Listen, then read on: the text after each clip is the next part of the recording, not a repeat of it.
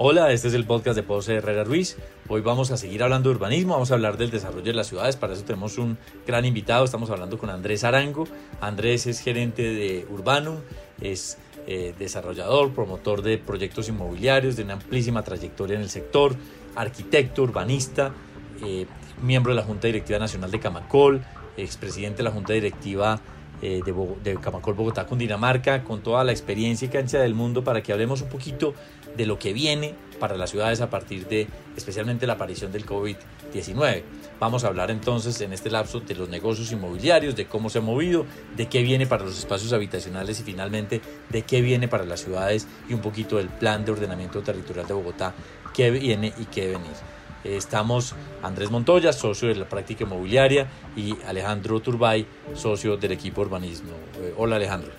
Hola Andrés y Andrés, ¿cómo están? Un gusto tenerlos acá acompañándonos en, en este tema. Muchas gracias. Bueno, Andrés, empecemos. ¿Cómo ha visto el movimiento de, de, actividad edificadora, el movimiento de construcciones, proyectos inmobiliarios? Eh, en este momento, cierre de año, este podcast se graba en el mes de octubre del año 2020. Andrés y Alejandro, ¿cómo están? No, un gusto de verdad aceptar esta invitación y poder compartir aquí un rato con ustedes y en esta tertulia o esta conversación alrededor de temas inmobiliarios que son pues absolutamente vitales para, para la economía y el crecimiento del país. Desde el entendimiento, y lo digo como parte de la Junta de Camacol, eh, verdaderamente la construcción, digamos, consolida un porcentaje muy importante del Producto Interno Bruto, del empleo, son casi millón y medio de empleos que genera el sector constructor, empleos directos, eh, y a través de las 19 regionales pues, se construyen al año, esperamos terminar este año con cerca de 180 mil viviendas construidas en todo Colombia. Estas 180 mil viviendas representan inversiones cercanas a los 35 millones de pesos solo en vivienda de interés social y de vivienda no social. Eh, los otros destinos, oficinas, centros comerciales, bodegas, eh, institucionales, pueden representar otros 60 billones de pesos en la suma total.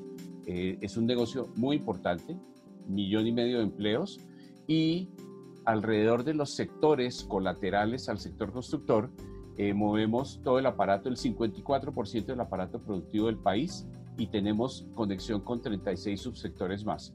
Entonces, hoy, con el entusiasmo que arrancó el año 2020, enero y febrero fueron dos meses históricos en lo que fue el lanzamiento, eh, oferta y producción de vivienda en, el país. Y sin duda lo que nos tomó por sorpresa en el mes de marzo, pues detonó una caída a casi cero, eh, de cuando se desarrollan en Colombia entre 15 y 18 mil viviendas al año, podemos llegar a 700, 800, menos de mil viviendas en ese mes, producto del cierre de las obras y del cierre de las salas de ventas. Entonces cerramos toda la operación inmobiliaria desde la integralidad construcción y, y oferta al público en las salas de ventas. Pero sin duda lo que es eh, un mensaje de optimismo es que en los meses siguientes, abril, mayo, junio, julio, agosto, hasta septiembre y lo que va corrido este mes, los indicadores son absolutamente positivos y tenemos una recuperación notoria, vigorosa y que ya nos, nos devuelve a los promedios de casi 18 mil viviendas en un mes en todo el país. Eh, lo que quiere decir esto es que el pronóstico a corto plazo para el cierre del año es que la, el sector inmobiliario, de lo que teníamos pronosticado, razonablemente podemos estar entre un 15 y un 20% por debajo de la meta. Pero esa recuperación eh, se va a dar entre el año 21 y 22, donde claramente en el año 21 pretendemos crecer en un 7-8%, recuperando parte de ese 15-20% que vamos a perder de la meta del año, eh, de este año, del año 2020, y poder llegar cercanamente a las 200 mil viviendas en el año 21 y ojalá pasar de las 200 mil viviendas en el año 22.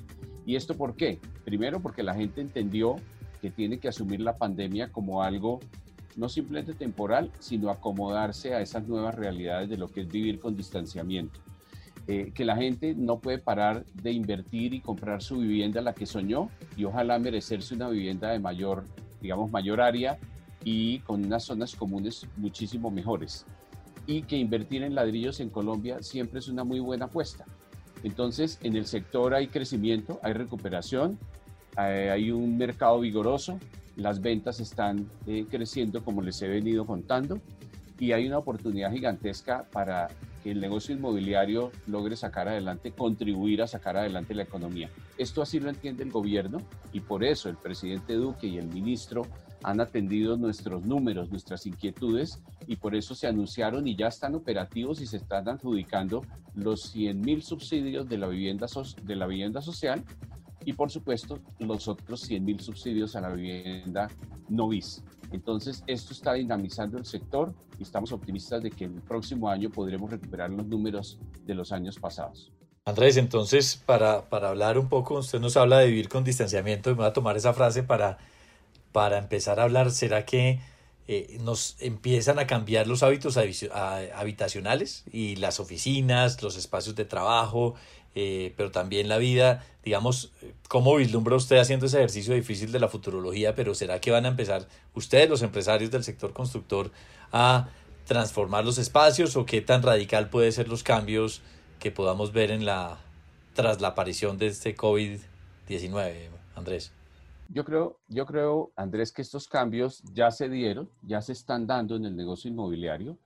Eh, nosotros en particular en un proyecto que estamos desarrollando con algunas otras compañías relevantes del negocio inmobiliario, eh, nos tomamos eh, la pandemia como un proceso para hacerle un tamiz COVID al proyecto. Nosotros íbamos a lanzar un proyecto muy grande en el mes de marzo. Obviamente nos tocó aplazar el lanzamiento de ese proyecto. ¿Y cuál fue la oportunidad valiosa durante estos seis, siete meses de reflexión durante el COVID? Uno, la gente está más guardada en su casa y en su casa le toca, además de recrearse, ver televisión, compartir en familia, le toca trabajar también. Estamos mezclando las actividades.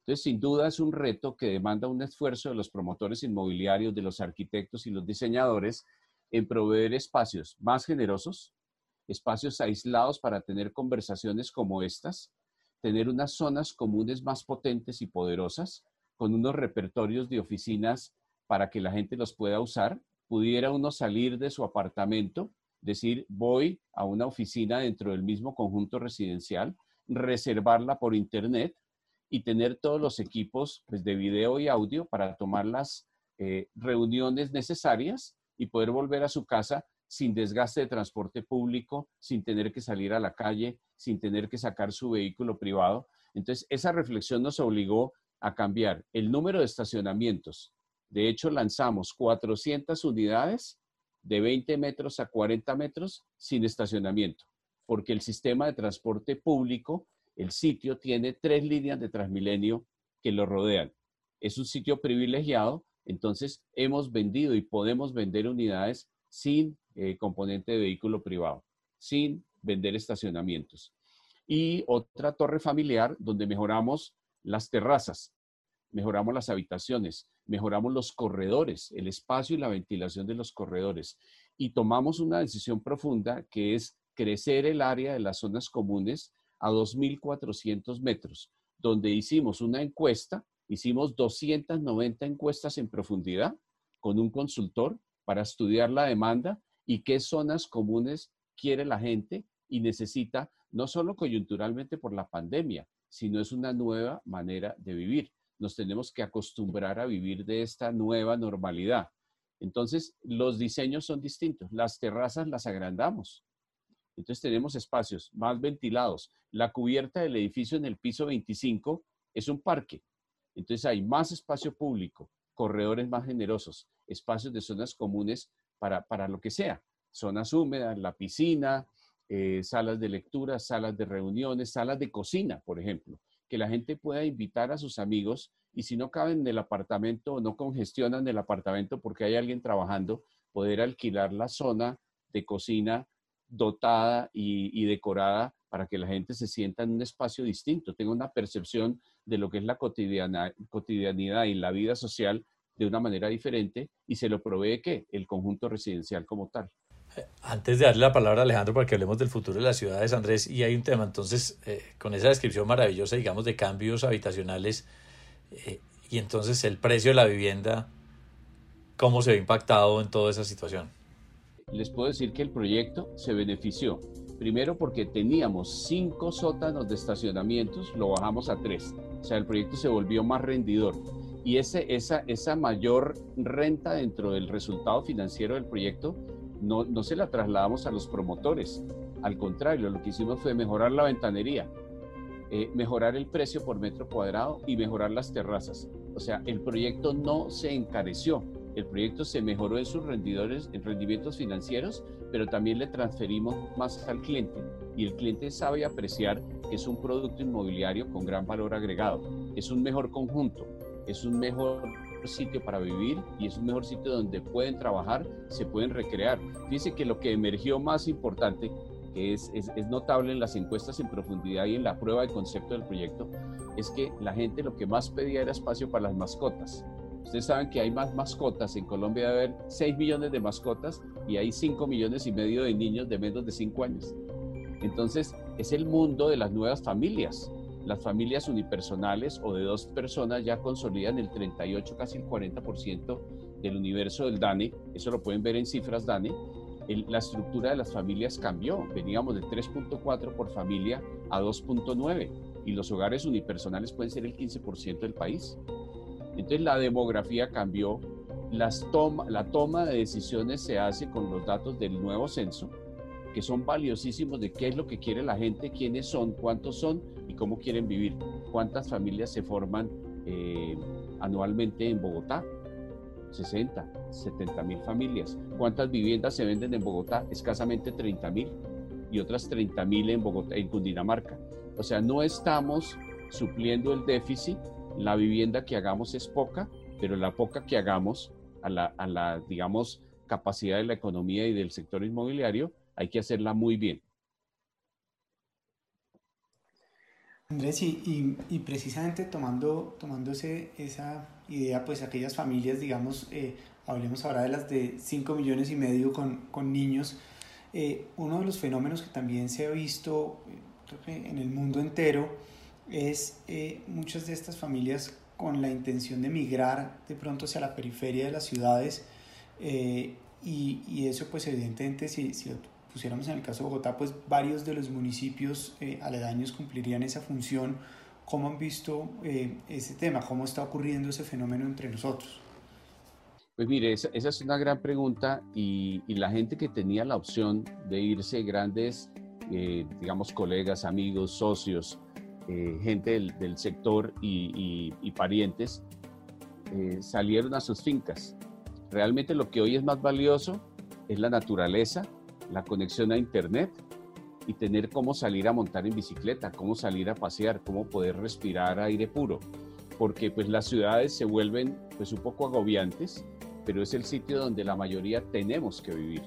Yo realmente pues tengo una oportunidad y tengo una, un lote pequeño en Yerbabuena y tenemos un pequeño refugio, pero no tiene las condiciones de habitabilidad para volverlo pues mi nueva casa si, si tuviera las condiciones, me hubiera ido una temporada y mucha gente se fue unas temporadas largas, pero el que se fue esa temporada aquí cercano, a Yerbabuena, a Napoima, a Girardot, a donde fuera, ya están de vuelta porque quieren recuperar su trabajo, quieren recuperar las dinámicas sociales con responsabilidad y quieren recuperar la capacidad de hacer negocios de manera presencial.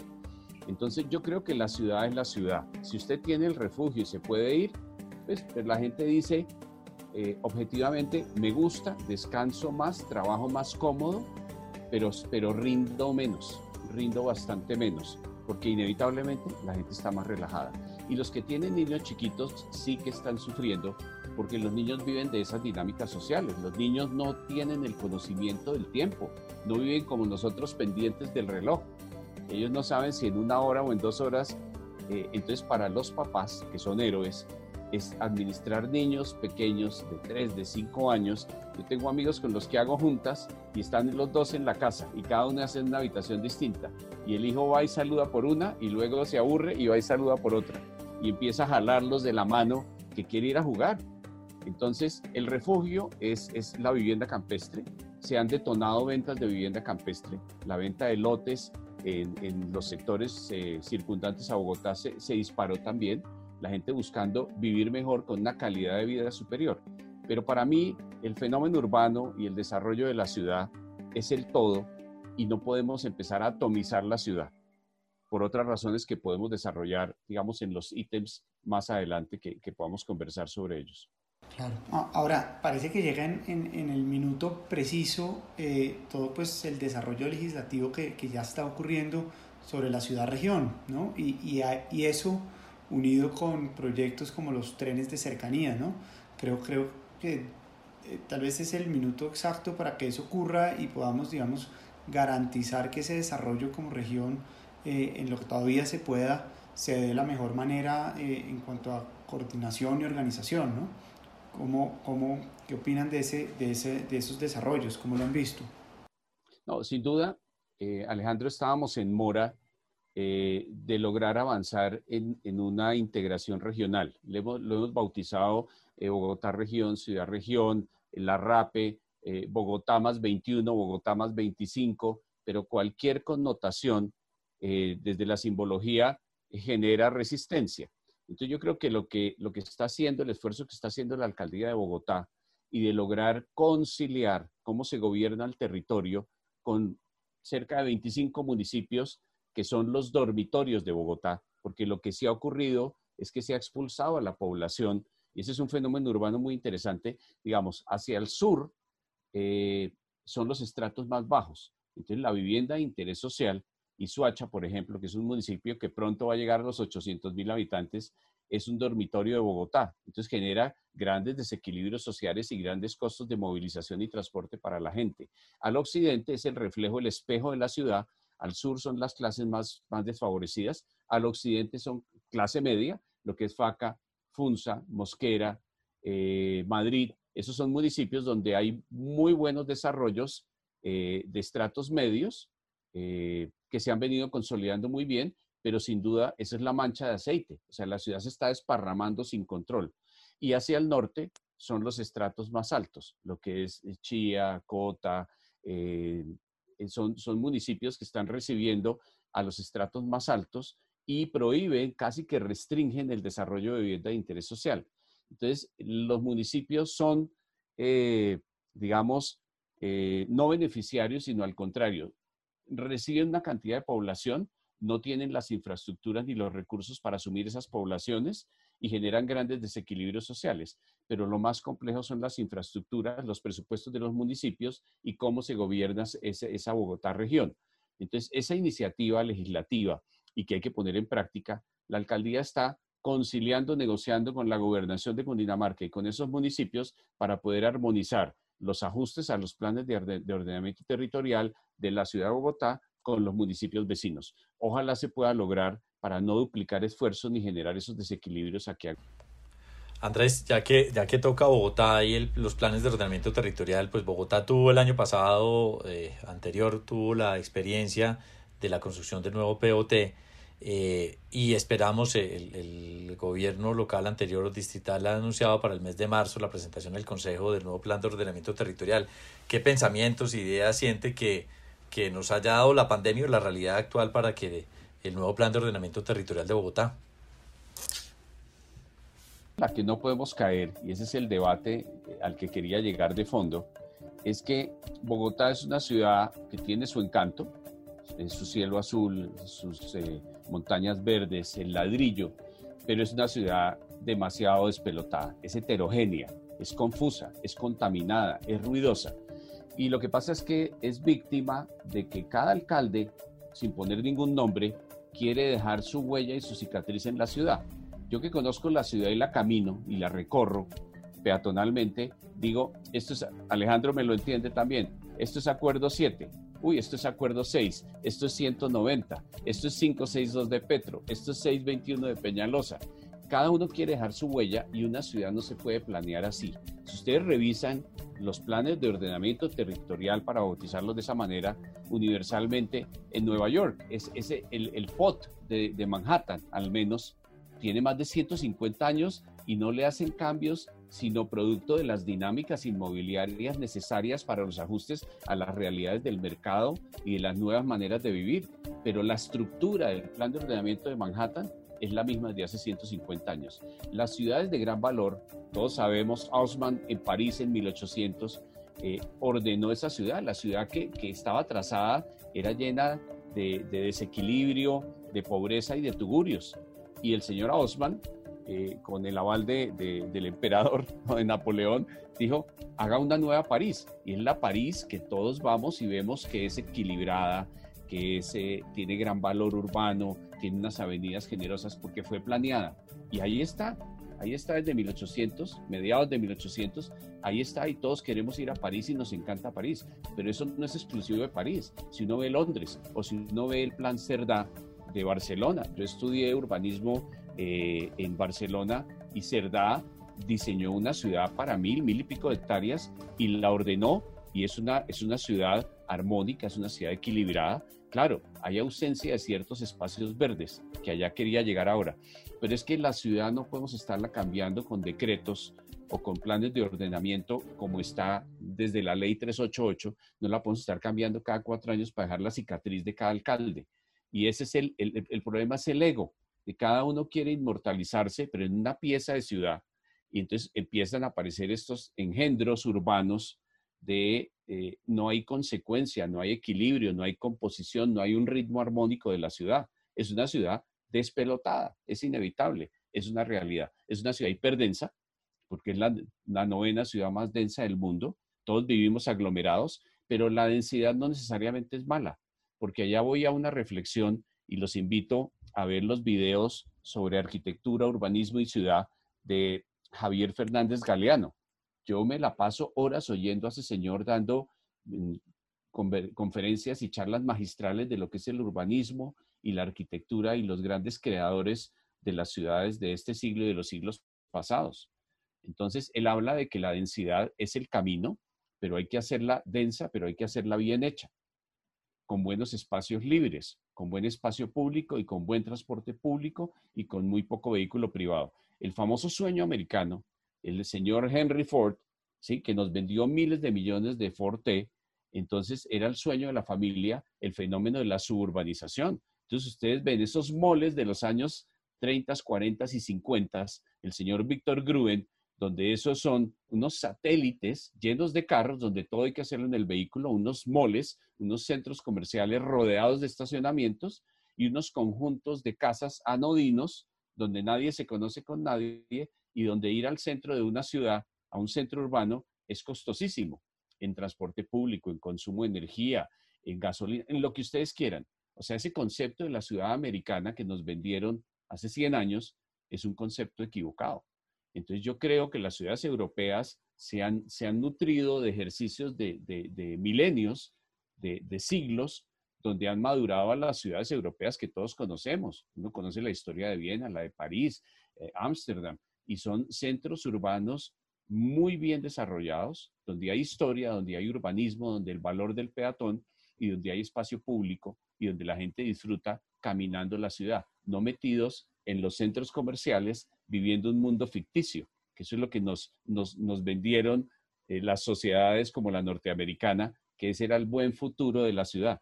Yo creo que el futuro de la ciudad está más en la línea europea que en la línea digamos, de, diseño norteamericano. Entonces, a Bogotá lo que hay es que generarle un muy buen transporte público, hacer más parques. Yo creo que la alcaldía de Enrique Peñalosa y otras han promovido eh, el buen uso del espacio público y del tiempo libre y es capitalizar ese espacio público. Y hay una experiencia, ir al parque, pongamos el ejemplo, el Parque El Virrey. Eso es lo que yo creo que se merece una buena ciudad un parque bien arborizado, con buen espacio público, eh, con buenos senderos, con buena iluminación, con juegos para los niños, con juegos para los adultos, con juegos para los jóvenes, eh, mascotas, toda la gente feliz haciendo deporte, las mamás con sus coches, eh, los perros, las mascotas jugando.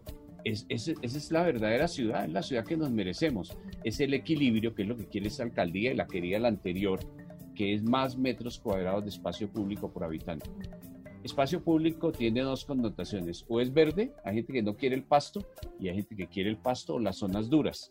Yo creo que es un balance entre las dos. Eh, y eso es lo que nos merecemos como ciudadanos. Entonces yo sí, sí trabajo por una ciudad densa, con muy buen transporte público, con muy buen espacio público, con muy buena recreación, con muy buenos parques eh, y con un compromiso ciudadano de disfrutar activamente de eso, lo que llaman hoy el urbanismo táctico, de que el urbanismo hay que, hay que diseñarlo con mucho cariño para poder construir una ciudad más equitativa. Lo decía el exalcalde eh, Antanas Bocus, decía, el valor agregado de la vivienda de interés social no está en la puerta para adentro, porque la gente está refugiándose en 38, 40, 50 metros, cuando el valor agregado está o en las zonas comunes o en el espacio público. Y eso es lo que tenemos que hacer en una ciudad como Bogotá. Y creo que las alcaldías han tratado de hacerlo con mayor o menor éxito.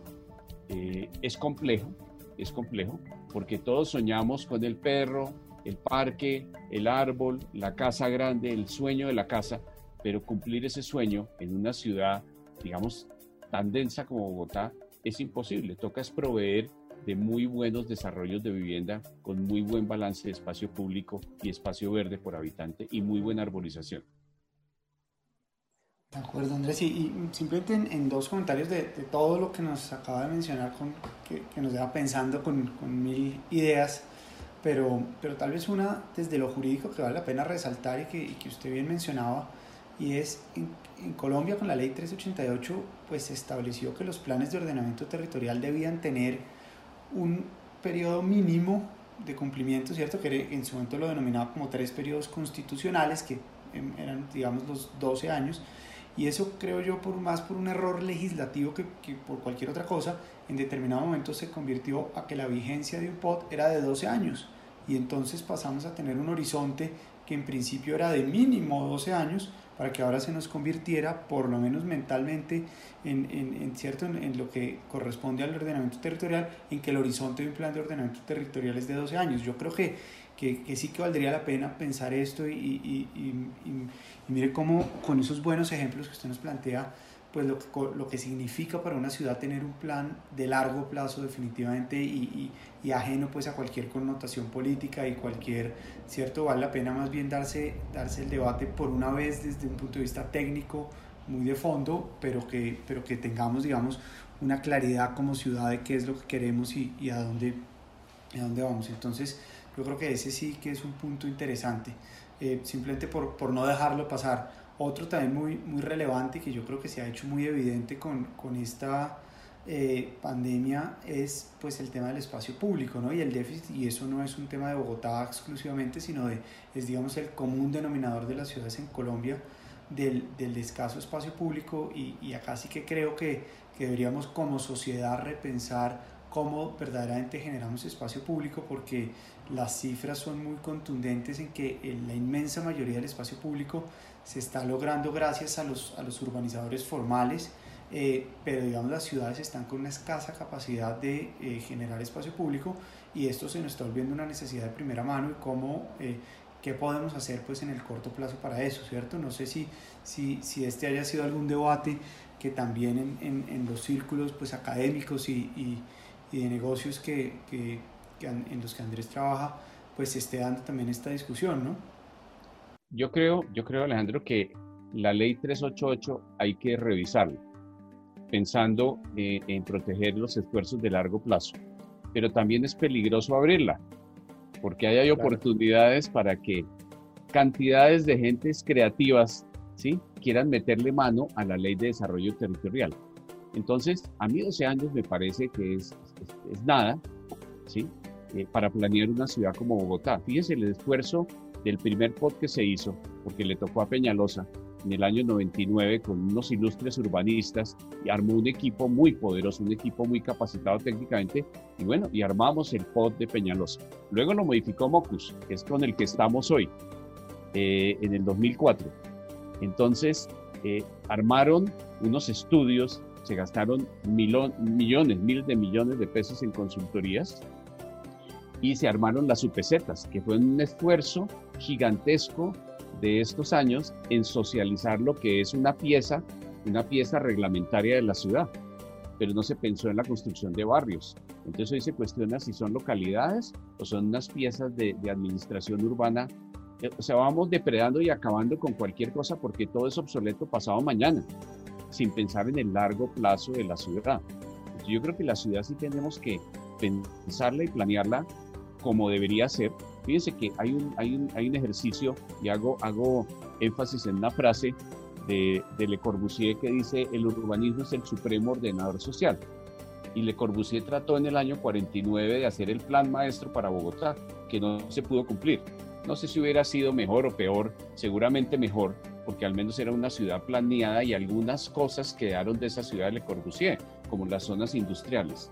Entonces Barcelona, eh, después del Plan Cerdá y los Olímpicos y el reverdecer de Barcelona con Pascual Maragall, entonces tuvo cuatro alcaldías seguidas, 16 años para planear Barcelona y volverla a lo que es hoy Barcelona eh, rejuvenecida. Pero cometieron un error, que sacaron todas las industrias livianas, las manufacturas. Hoy ellos se arrepienten de haber sacado esos procesos productivos de la ciudad.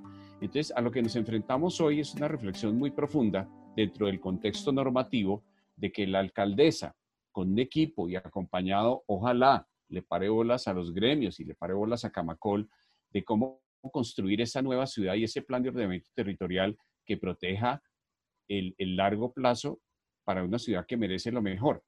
Y es planearla adecuadamente pero no, no de a pedacitos, no por caprichos o por gustos o por zonas, sino es planear adecuadamente la ciudad, que es lo que nos merecemos, no, no, no por fichas normativas, porque sí. ¿Dónde están? Eso como decía Claudia cuando fue candidata y la invitamos a Camacol, decía, mire, para eso hay técnicos, para eso hay urbanistas, para eso hay arquitectos, para eso hay gente que sabe de planear ciudades y coger Bogotá, capitalizar lo bueno que tiene generarle más espacio público, mejor transporte público eh, y, volver la ciudad donde todos queremos vivir. Esa oportunidad no la podemos perder. Mientras revisamos la ley 388 van a pasar décadas. Es armar equipo con la alcaldía actual, que se deje acompañar y podamos armar un POT para los, al menos para los próximos 12 años. Después veremos cómo gestionamos esa modificación de la ley 388 y qué podemos hacer por el desarrollo estructurado de las ciudades. De acuerdo.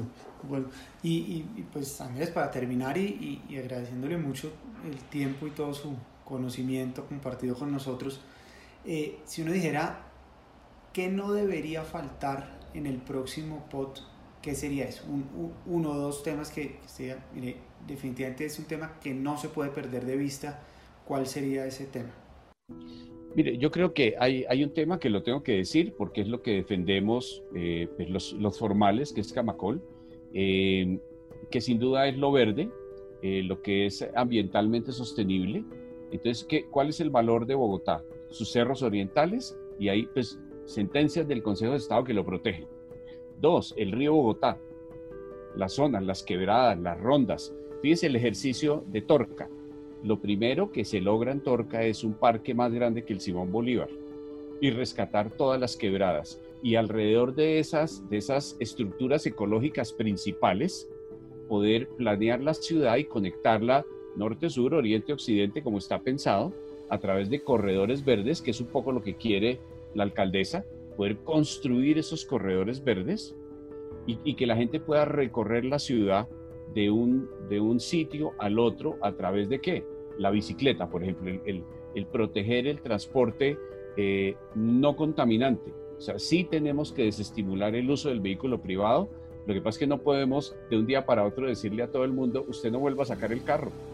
Ahí es que generar esos procesos de transición para que nos movamos de manera más peatonal, que nos movamos de manera más limpia a través de o carros eléctricos o patinetas o caminemos y podamos eh, surtir a la ciudad de un buen transporte público.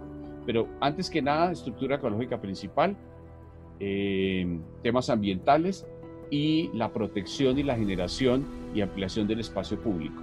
O sea, no hay, no hay mejor experiencia, como lo mencioné el virrey, pero aún más potente, como ir al Central Park o ir al Parque Simón Bolívar esa es una verdadera experiencia urbana positiva. Y es que debemos trabajar es para que en Usme, el parque entre nubes en Ciudad Bolívar, en San Cristóbal Norte, eh, el parque en, el, en, Torca, eh, por ejemplo, había una idea que expresaba la alcaldía, decía, hoy Puente Aranda, que es un centro logístico, quedó en el corazón de la ciudad, debería estar por fuera y Puente Aranda podría ser una oportunidad para planear un parque y un conjunto, eh, digamos, urbano muy poderoso con respeto a lo verde y, y a la recreación de la gente.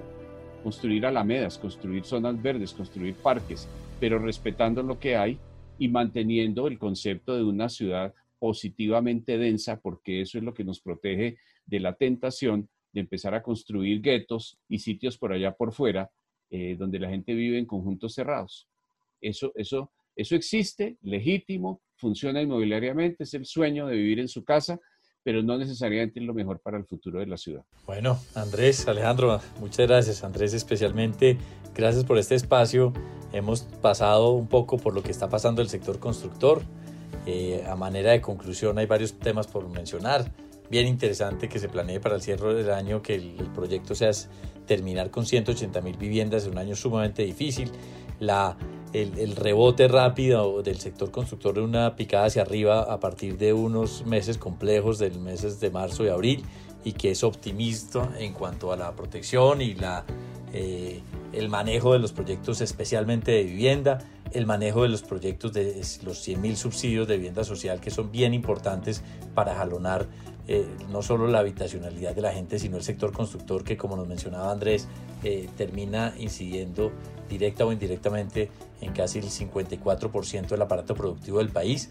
Eh, nos habló también sobre los espacios urbanos, cómo estamos empezando a ver nuevos proyectos con una concepción relativamente diferente, pero bien interesante en materia de terrazas, corredores, áreas comunes, esa disminución poco sorpresiva del número de estacionamientos. A veces el sector demuestra que que un poco eh, el sector mismo se va adaptando a las necesidades, eh, más allá incluso las disposiciones urbanísticas, no por contradecirlas, sino que no sean las, las disposiciones urbanísticas necesariamente las que generan el desarrollo de los proyectos. Y bueno, muchas oportunidades para Bogotá. Definitivamente eh, creo que es muy importante también las recomendaciones que nos da Andrés en materia de no dejarnos llevar por la temporalidad, de que cada alcalde fije su decreto y que podamos tener una proyección de ciudad en el largo plazo dentro de los límites y marcas que nos tiene la, la ley 388 actualmente vigente y que podamos pensar conjuntamente eh, en una eh, Bogotá planeada pensando mucho más en el futuro. Eh, recomendaciones finales, no olvidar, nos dice Andrés también, el tema corazón de la estructura ecológica principal, proteger los cerros orientales, el río Bogotá, seguir el ejemplo de Lagos de Torca eh, y, concentrarnos en esa protección del desarrollo de la ciudad desde el punto de vista ecológico, ambiental y el espacio público.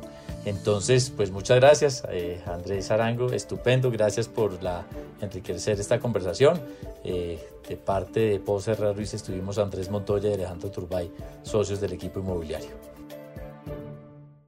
Al acceder a este podcast, usted reconoce que su contenido y su diseño son propiedad de Poserra Ruiz. La información, opiniones y recomendaciones contenidas en este podcast no tienen como propósito dar asesoría legal.